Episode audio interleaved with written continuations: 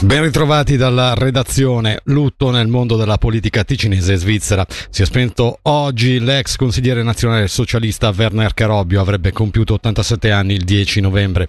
Il padre della consigliera di Stato Marina Carobbio era nato a Lumino, docente di professione. Carobbio si è dedicato alla politica in una lunga carriera a livello comunale, cantonale e federale. Sentiamo un ricordo dell'ex compagno di partito Franco Cavalli il suo era proprio un, un, dedicarsi totalmente eh, alla politica, eh, non tanto pensando a se stesso, ma proprio così, proprio divenne lo spirito quasi di uno dei, dei, dei capipopolo, come si conoscevano una volta. Lui è sempre stato un po' la coscienza proletaria della sinistra e, e penso che questo rimarrà il ricordo che tutti abbiamo di lui. Una nuova società che porterà avanti la fase esecutiva è il primo aggiornamento comunicato oggi a Bellinzona per il progetto della rete tram treno del Luganese. A dirigere la nuova società denominata RTTL SA sarà l'ingegner Alberto Del Col, forte della sua esperienza di oltre 25 anni in Alp Transit. Sentiamolo sui primi passi che verranno intrapresi.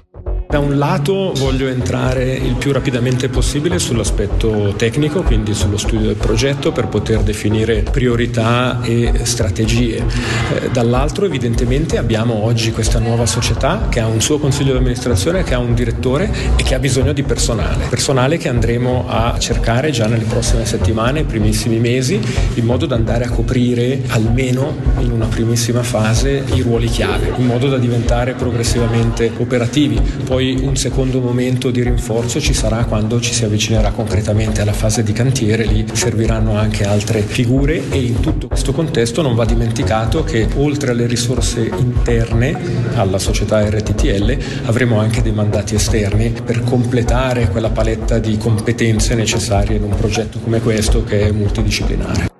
I lavori preliminari del progetto, finanziato al 70% dalla Confederazione con 295 milioni di franchi, dovrebbero avere inizio nel 2024-2025. Oggi a Bellinzona è stato anche fatto il punto per quanto riguarda le opposizioni alla rete tram treno del Luganese, passate da 115 iniziali a 5. Su questo punto sentiamo il direttore del Dipartimento del Territorio, Claudio Zali. Sì, allora da 115 ne rimasero 15, poi quelle 15 furono esaminate dall'Ufficio federale dei trasporti che approvando il progetto in prima istanza le ha, le ha respinte.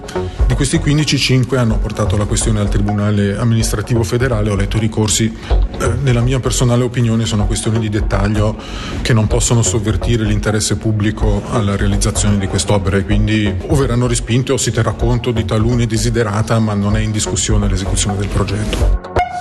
Restiamo in tema di mobilità, sulla A2 è stato sottoscritto oggi il contratto per l'esecuzione dei lavori di risanamento del tratto autostradale tra Gentilino e Lamone. La commessa comprende il risanamento fonico, l'innalzamento della carreggiata nord-sud in corrispondenza di Muzzano e il rifacimento del ponte sopra la strada cantonale della Piodella. Il valore della commessa odierna monta a circa 170 milioni di franchi, mentre i costi complessivi del progetto sono stimati a 265 milioni di franchi, tutti a carico del dell'Ustra. I lavori inizieranno il prossimo mese di febbraio e dovrebbero concludersi nell'autunno 2028.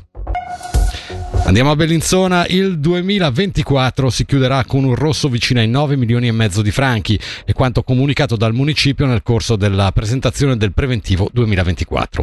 A incidere sono l'aumento della spesa e 5 milioni in meno di contributo di livellamento. Tra gli aspetti più positivi spiccano l'aumento delle entrate fiscali, l'avanzamento dei progetti strategici e il moltiplicatore fisso al 93%.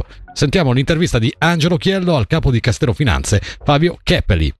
È un deficit che in effetti aumenta, quello per il 2024, previsto un leggero aumento rispetto a quello che avevamo previsto per il 2023, ma che tutto sommato ci lascia fiduciosi perché abbiamo varie cifre che invece evolvono positivamente, soprattutto sul fronte del getto. A fronte di oltre 12 milioni di peggioramenti complessivi, gran parte riconducibili al contributo di livellamento che verrà a mancare per l'ammontare di 5 milioni. Per quanto riguarda i progetti, gli investimenti, la prospettiva qual è? Non è sicuramente il momento di rivedere eh, gli indirizzi e le scelte strategiche che abbiamo fatto in questi anni perché sono quelle che ci stanno portando oggi ad avere dei riscontri positivi dal territorio in termini di gettito che cresce sia dalle persone fisiche sia dalle persone giuridiche, quindi insomma è molto attrattiva anche per venire a fare impresa, per eh, investire e che ci permette di continuare sugli assi strategici che avevamo individuato, su tutti lo sviluppo del comparto officine che dovrà proseguire, ma anche poi delle scienze della vita, lo sviluppo è sempre in corso e ci sta dando eh, ottimi riscontri.